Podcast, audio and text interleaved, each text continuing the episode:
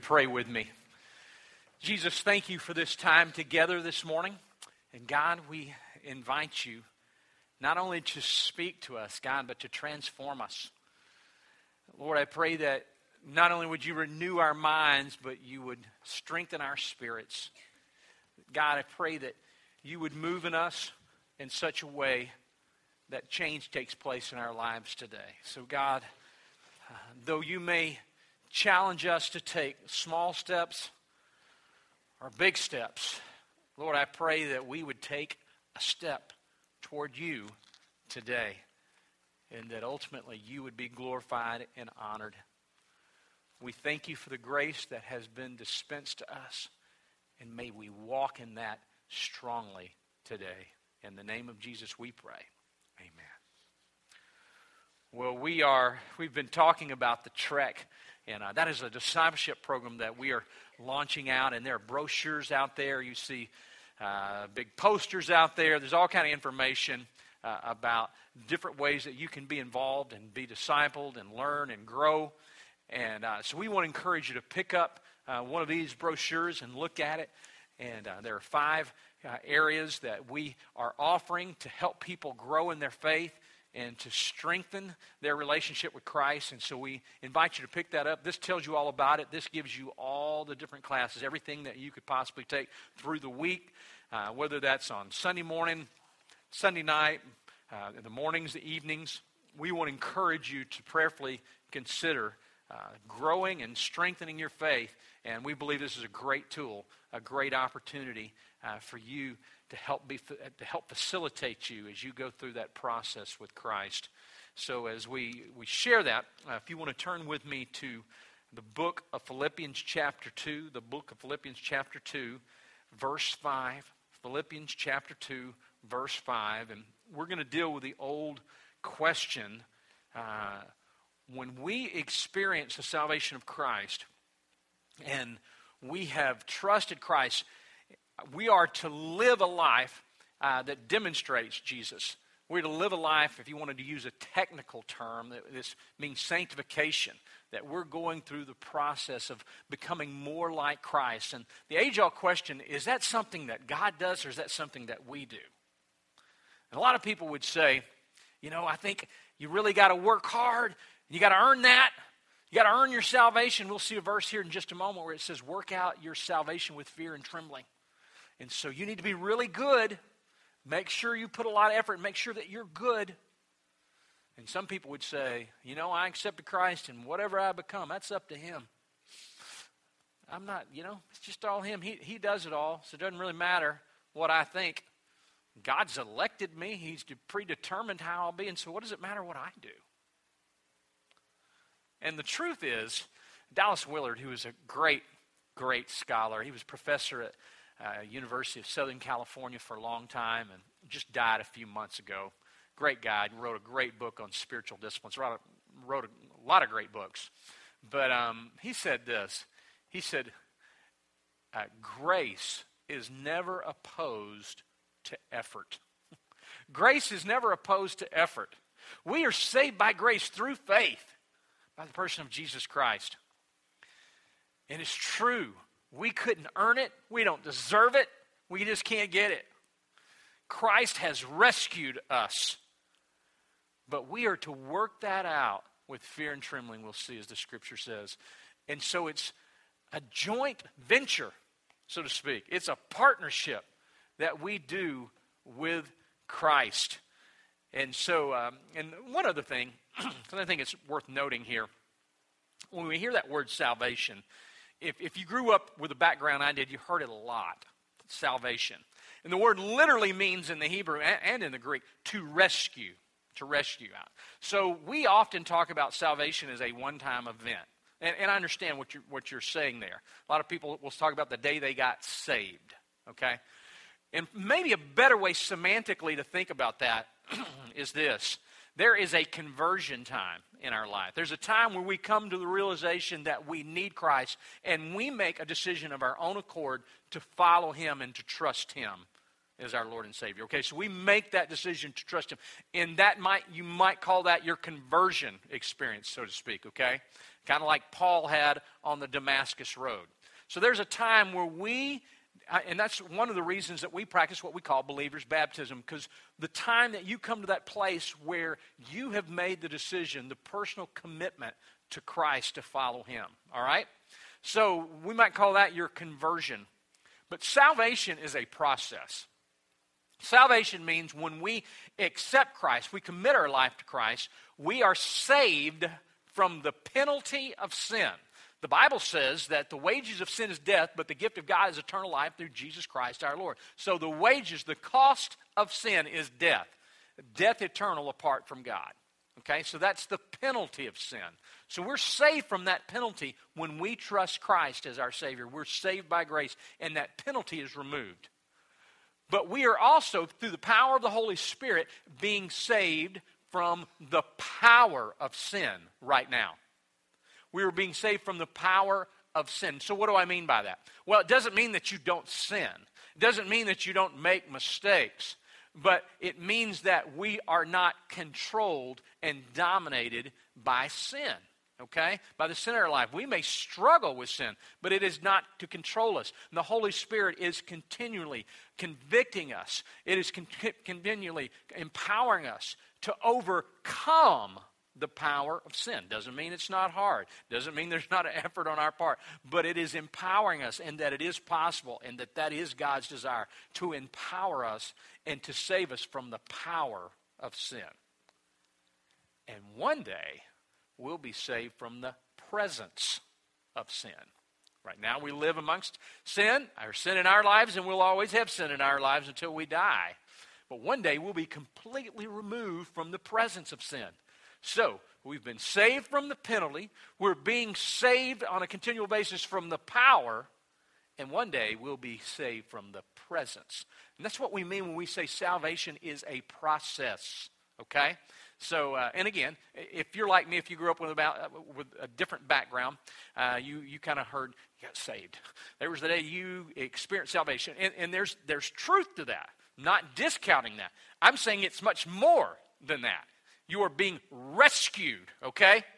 Uh, hopefully you've been converted, but you are on a continual growth path of salvation. If not, then you're stuck. That's one of the things we want to talk to you about today about moving on and not staying stuck in the power and the grips of sin. All right. With that understanding, let's begin reading our text in Philippians chapter 2, beginning with the fifth verse. Make your attitude that of Christ Jesus. He's encouraging us. This is the attitude I want you to have. Paul is speaking. And he's about to quote a few verses here that a lot of scholars believe was the song of the day. It was the doctrine, it was the amazing grace of Paul's day that they would sing this as a hymn, this poem, so to speak, or they would recite it or they would chant it. Uh, it was kind of a hymn that they would sing that was a testimony of their faith. And here's how it goes. And you've heard it before. As a matter of fact, there are little courses that have been written, uh, at least with part of this text. Jesus Christ, who existing in the form of God, did not consider equality with God something to be used for his own advantage. And the better translation would be retaining his status, retaining, did not feel like he had to retain his God likeness because he's going to give it up uh, for, uh, for us. Instead, he emptied himself by assuming the form of a slave, taking on the likeness of men. And when he had come as a man in his external form, he humbled himself by becoming obedient to the point of death, even to death on a cross. For this reason, God has highly exalted him and has given him the name above every name, so that at the name of Jesus, every knee should bow of those who are in heaven and earth and under earth, and every tongue should confess that Jesus is Lord to the glory of God the Father. Every day, one day, every, every knee is going to bow and every tongue is going to confess that Jesus is Lord. But God is so desiring that you would do that today. You don't want to wait till one day. Today's the day that we recognize who He is and that we bow the knee and that we worship Him, that we confess Him. So then, my dear friends, just as you have obeyed, not only in my presence, but now even more in my absence, work out your own salvation with fear and trembling. There's that term. Work out your salvation. Remember again, he's not talking about earning it. He's not talking uh, uh, about there's something that you're going to inherently do and that will give you a, a conversion, so to speak. He's saying, you know what? I want you to work out the gift that has been given to you. I want you to flesh it out. I want you to be discipled. I want you to become a follower of mine. I want you to live a life that does what? As we went back to the beginning, it makes our attitude like that of Christ Jesus, as referenced in verse 5. For it is God who is working in you and enabling you both to will and to act for his good purpose. For his purposes, for his glory. Great passage. Great message for us today. Great thing for us to remember. You know, there was a woman named Georgia Johnson up in Cleveland, Ohio, who entered a race. She had been training for a 10K. She had run a couple other shorter races, and now she was ready to run a 10K. And so she's training for it. So it's the day of the race. She goes downtown Cleveland where the race is transpiring and or, or about to ha- happen. And so she goes down there and um, she lines up. She's stretching. She's got her number. She's all ready to go. She hears some kind of report. She can't make all of it out, but she sees all the runners moving. So she moves. With, she moves in. She gets in the line, takes off. The gun sounds. She takes off. She's running, and she's running. And she's feeling good because she's trained well for this 10K. She's trained hard. She feels very confident. She's not expecting to win, but she's ex- expecting to finish strong. and so she's running and she said, You know, it, it just seemed a little longer than it normally been. And so uh, after about eight or nine miles, she, she asked the guy next to her, she goes, um, Are we going to be turning around and going back anytime soon? Do you know what's going on here? And, and he just looked at her like she's kind of crazy. And then she saw uh, just a little while, just a little bit later, she sees mile marker 10. Well, if you know anything about a 10K, it's not 10 miles. That's 6.2 miles. She's now at the 10 mile marker and she realizes what's happened. She's in a marathon, which is 26.2 miles. 10K, 6.2 miles. A marathon, 26.2 miles. She's got an additional 20 miles on this race. And here's the deal um, she, her race was supposed to start about 30 minutes later. So they often do that. Send the people in the marathon on, then then the 10k people, 5k, the 1k for me, or whatever it is. Uh, then you then you show up, okay? But she's left with the 26.2 mile people. All right. Some of you, a couple of you in here, have done that kind of thing to yourself, uh, and so she's on her way, and she's got a decision to make. You know, I can just quit because I didn't sign up for this thing. I didn't train for this thing. This is not what I expect. It's not what I paid for. Thank you very much. I didn't pay for it. Y'all need to get your, your speaker system clear because I didn't hear very well. I missed it. And now I'm in this 26.2 mile race. And I've never driven this, I've never ridden this far uh, uh, on a bike, much less I'm not, I've not run this. And so she got a decision right. And she decides, you know what? I'm here.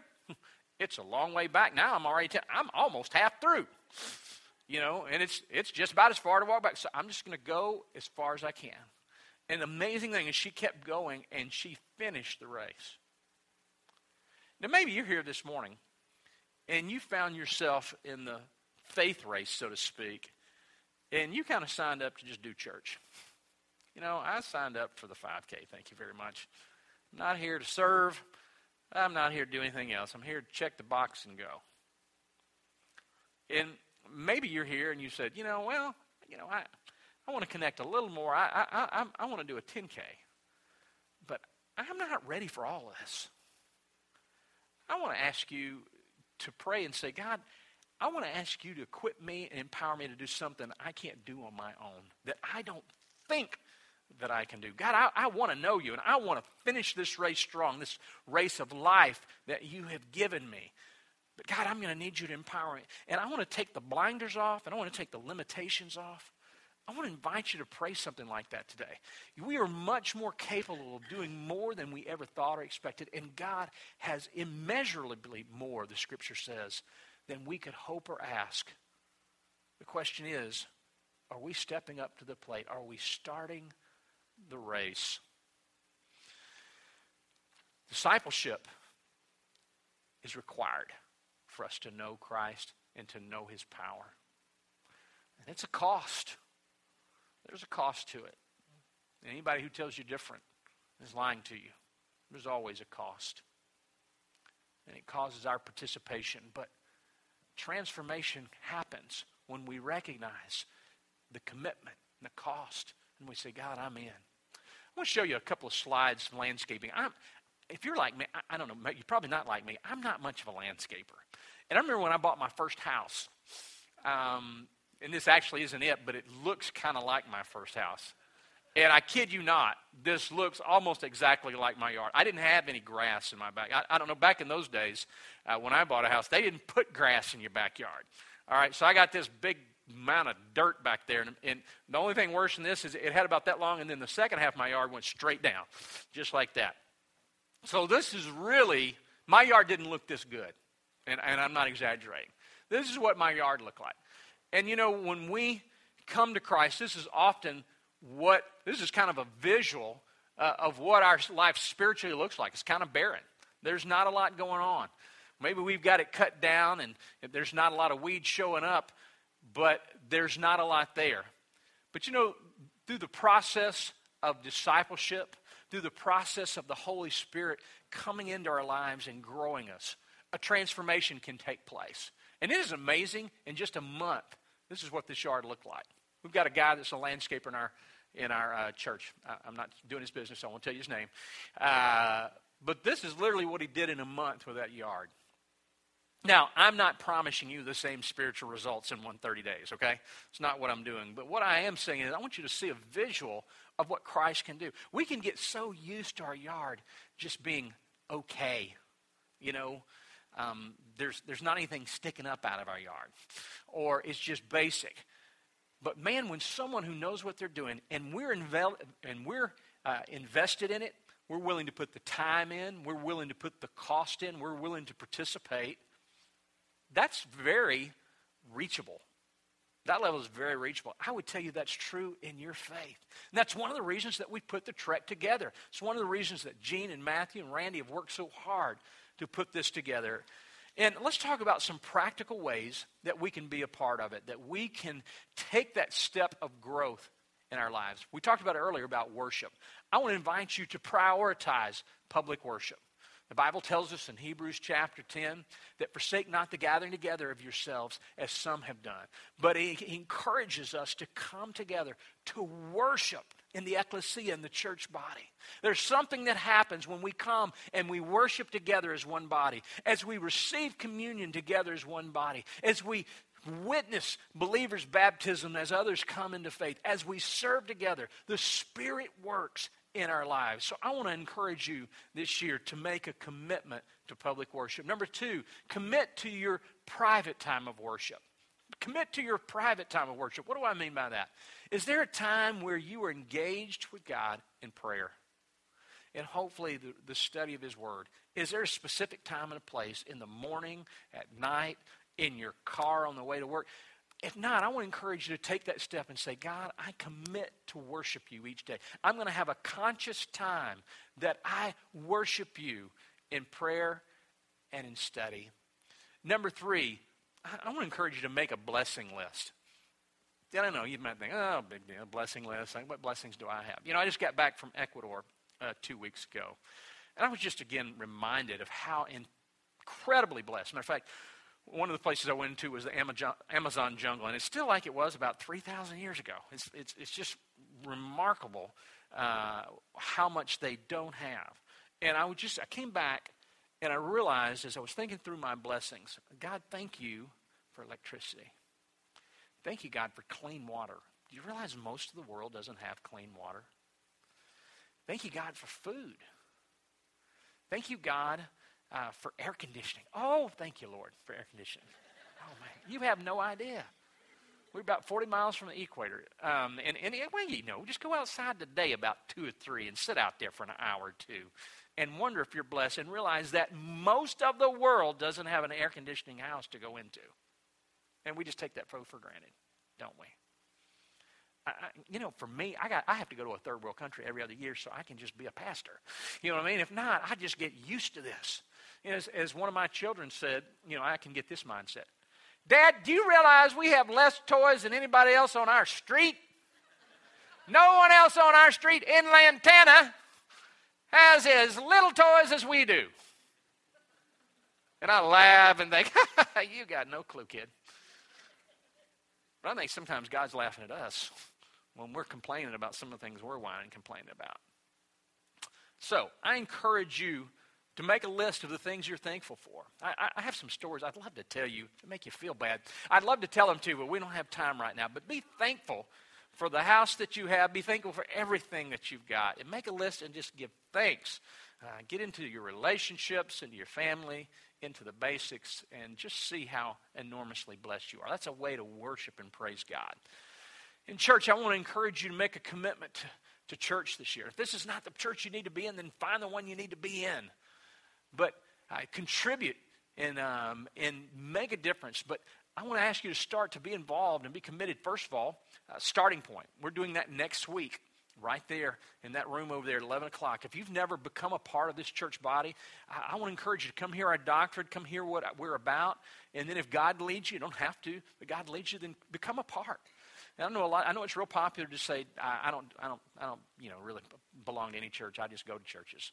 Well, you know, that's the same mentality that your teenagers have uh, about about their commitment a lot of times to, to the family. You know, I just eat here. I just come and I watch TV here and I get money from you and I get taken care of. That's that's what I'm here for. You take care of me, and I'll do what I feel like doing. That's a real. Forgive me for saying it's a real immature line of thinking. We live in a culture that is anti-commitment and that's one of the reasons that when we talk about discipleship, it sounds like a foreign concept.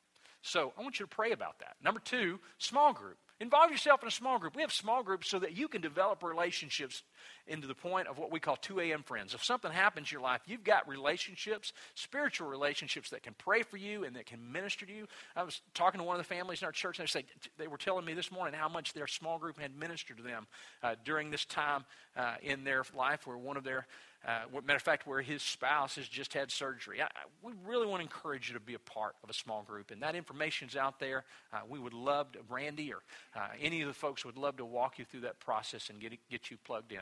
And number three, uh, involve yourself in a ministry, and we'll talk more about this in the days ahead. But I just think those are vital, uh, of vital importance. Number three, competence. Competence in, in, in what we know and understand of the Scripture. Now, there is a book here and there are a lot of great ones, and we are not profiting from this. Matter of fact, we're paying more than we're charging you. But for a $10 donation, if you don't have $10, you get five. If you don't have five, just pick one up. Uh, it's 30 days to understand the Bible. You don't need this if you have a pretty good understanding of the Old Testament, New Testament, the difference between the Gospels. You don't need this. This is very elementary, okay? But, but some of you, this would be a great piece. You go, well, I want to read the Bible, but I don't even know what that thing's about. I don't even get the big difference between the Old Testament and the New Testament. And why are there four gospel writers? And who wrote those? And then these others? And who? Where do all those things happen? Those places you're talking about, I don't even know where those. Where is Israel and Judah? What's the difference? If you can answer those questions, you don't need this. If you can't answer those questions, I want to encourage you to pick it up. And in 15 minutes a day for 30 days, you would have a good understanding of the Bible. Okay? So, encourage you to do that. That's just a place to start. And uh, again, in Trek, we'll be covering a lot of things, but this is maybe even pre Trek, just to kind of get yourself acquainted with what the Scripture is. Bible studies, we offer some great Bible studies. Again, those are listed. Spiritual disciplines, we're going to teach you about that in the Trek. I just think those are just so important for us connecting to Christ. And so, uh, encourage you to consider that. Uh, the next area is a contribution. How are you contributing to the kingdom of God? Certainly, there's giving, there's tithing, uh, but also there's serving. Ted talked about that this morning. Where are you serving? Where are you plugging in with the talents that God has given you, the experience, the passion, the spiritual gifts? Look at the needs before you and say, God, where is it you want me to be? And then lastly, outreach. Outreach. How, how do I reach out to others? How do I help others? Well, one thing I encourage every believer to do is just sit down and write out their testimony. Write down how, how you came to Christ, where you were in your life, and then when did the transformation, when did the change, when did the commitment to faith begin in your life? And just write that down so that you're able to share that story. We're going to have classes that you can take in the trek that teach you how to share your faith. Another challenge I would encourage you to, to take is to pray for someone who's not church, someone who doesn't know Christ. Maybe they're in your family, maybe they're your neighbor, maybe they're a friend. But who is it that you're praying for? That if I ask somebody in your family, they know, well, he's praying or she's praying for so and so.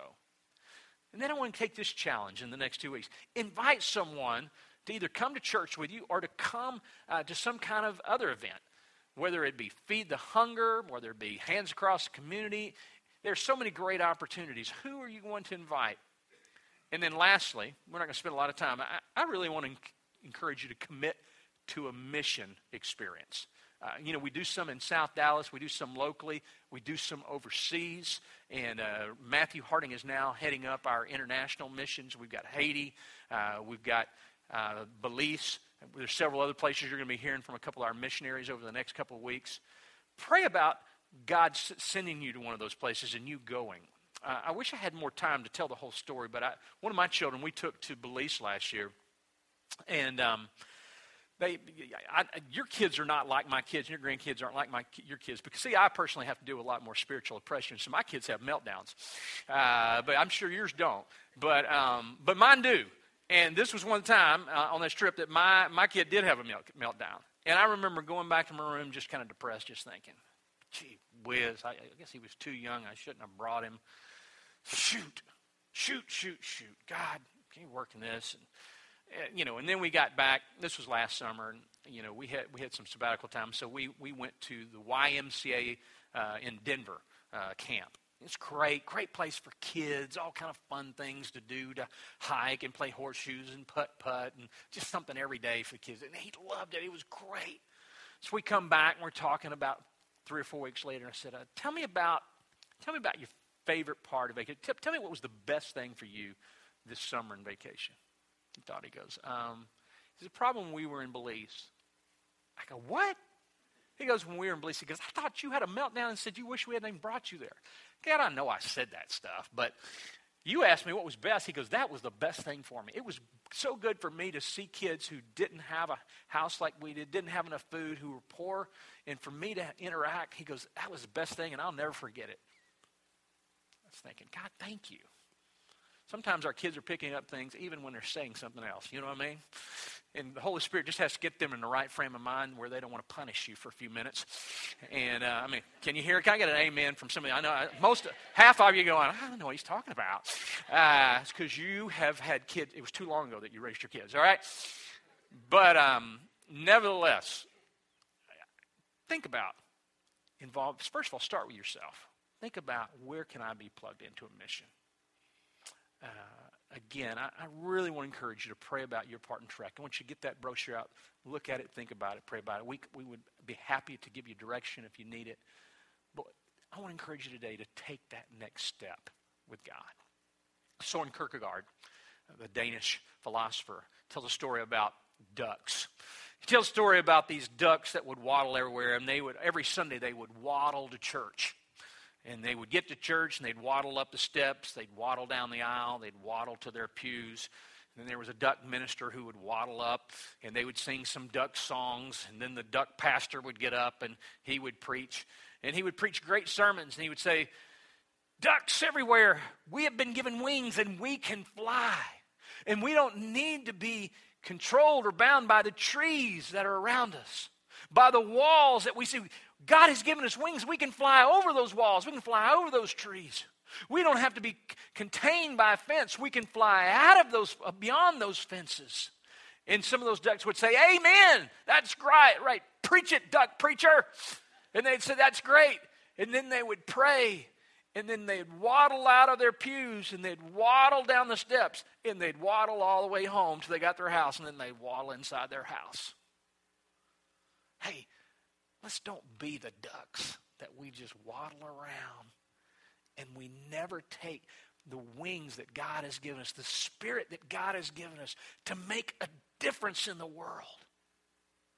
Don't just say amen. Quit waddling and let's step up. Let's pray. Father, thank you for this time together. Thank you that while we were still sinners, you died for us. We're so grateful and so thankful. And we praise you this morning, Lord. As we receive the offering this morning, Lord, we do it as an act of worship to you and as an act of commitment to you, God. And if there's one here that doesn't know you, I pray that they'd come today and experience you as Lord and Savior.